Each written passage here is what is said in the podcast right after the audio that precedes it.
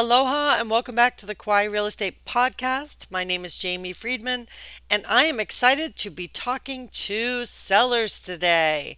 Today I want to talk about getting ready to get out.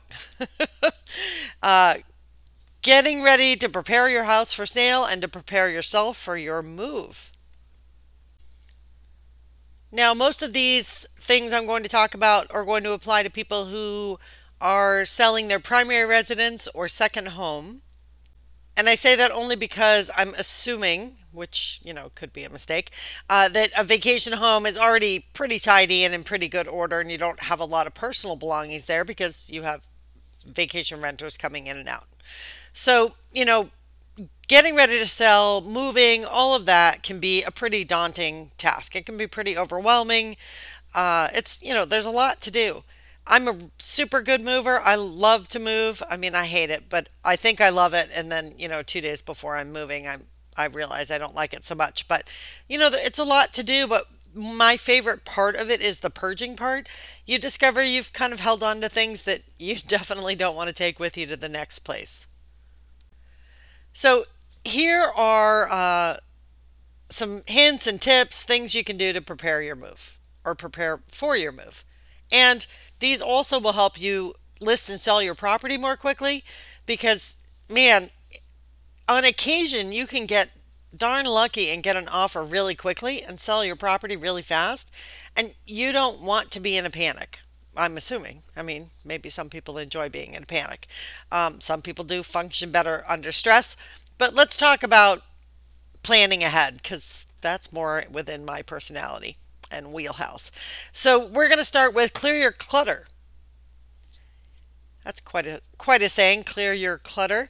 Uh, start early. Get your belongings under control. You know, if you don't use use it or wear it or you know just get rid of it. Um, I personally, I you know, I I do spring cleaning all the time. I don't care if it's spring or not. I love to clean out rooms. Um, I find it's easiest to do like one room at a time and and create piles or bins or bags that are sell, donate, trash, pack now, or I'm not sure. For me, I don't I, I don't I don't really hesitate. My my kind of mantra when I'm cleaning out is when in doubt, throw it out. Um, and that doesn't necessarily mean throw it out. It could mean donate it, but you get the the gist of, of what I'm saying. So you know, as you start doing this, and one of the reasons why I'm recommending that you start cleaning out in advance is each round you go through, you get more and more into it. It's a little addicting. So, you know, you'll go through your closet and you'll keep three quarters of the stuff, but two days later, you'll go back and be like, mm, no, I don't really need this or this or this.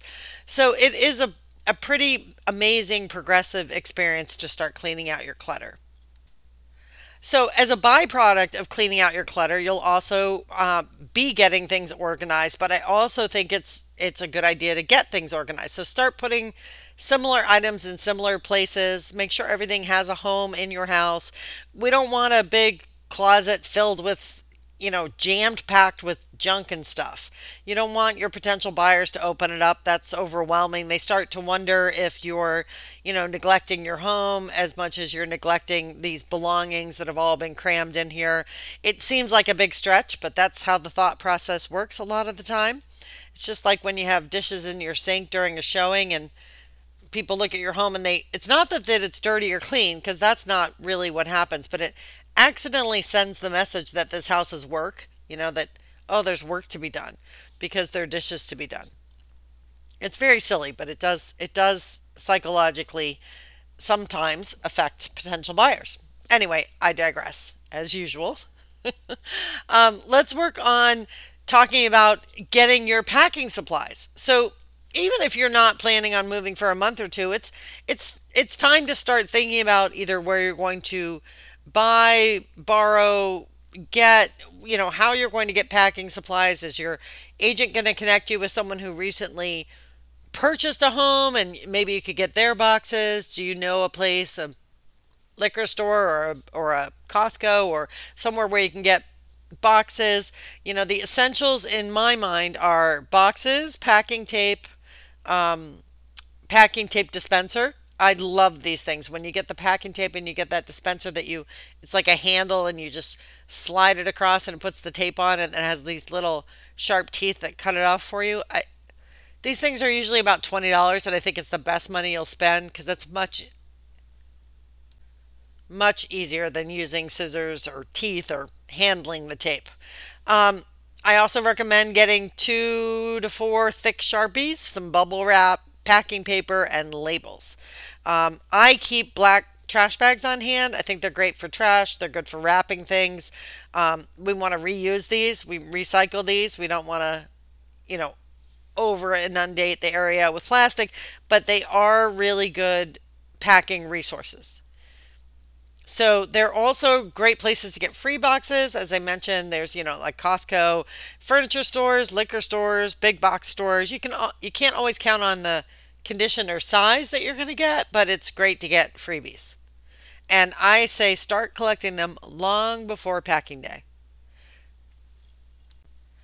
Now, gone are the days when people had piles and piles of newspapers, but there are still new newspapers around, and finding newspapers or um, magazine publications, you know, they, they grab those at the end of the cycle and usually recycle or toss them out. So that's a great wrapping tool. You can squish them up or wrap things around, um, wrap, wrap them around things. So lots of options.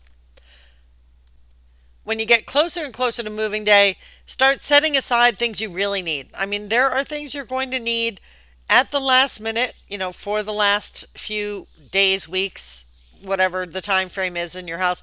Those are also the things you're going to need right away when you get to the next place. So, for me when I move, I I sometimes I don't actually pack a bag like I'm going on vacation, but I set aside things like I'm going on vacation because when you go on vacation you kind of plan on what you're going to deal with and that's what I set aside for the final phase before the move and the first phase when I get to the new place. The next part maybe a little bit out of order is kind of plan how you're going to organize your packing. Are you going to pack room by room and put things in boxes based on where they're going to end up in the new place or are you going to just pack whatever in front of you and whatever you know, attracts your attention at the moment? Do you have a place to, to put pre-packed boxes, a garage or a carport or some sort of storage unit? You know, where are you going to put all these boxes as you get them back uh, packed? Um, also, when I'm actually packing, I love to use things like uh, towels to wrap up my DVR. Um, you know, use the household items that I'm taking with me as packing materials. A couple other things for tips for easy packing. Once you have your boxes ready to fill, kind of decide what you're putting in it. Gather all the materials and then start packing and finish each box before you move on to have the greatest success. Label them. That's why I said the sharpies, sharpies, because you don't want either whoever's moving the boxes for you or you to know where they should go when you get there. You need to decide when you're going to pack. Obviously, if you've got pets and kids, you've got to work around that. You need to schedule your movers or your friends or, you know, a painting party kind of type style in your new home where everybody helps you unpack. You've also got to get a sense of what your utility transfers need to be. And then this one sounds super silly, but on moving day, I recommend comfortable clothing. I like to be comfortable. I also like to have kind of a table of, you know, treats and drinks and snacks and things to help everyone who's helping me get through the day and have a little fun while they're getting it done. It's a lot to take in. I hope this helps uh, you get ready to sell your house and move out when you've sold it or move in when you've purchased it. If you have any questions or need additional information, please feel free to contact me my email address for podcast listeners is kauaipodcast at gmail.com. That's K A U A I podcast at gmail.com. I hope you have a glorious day and I look forward to talking with you again soon. Mahalo.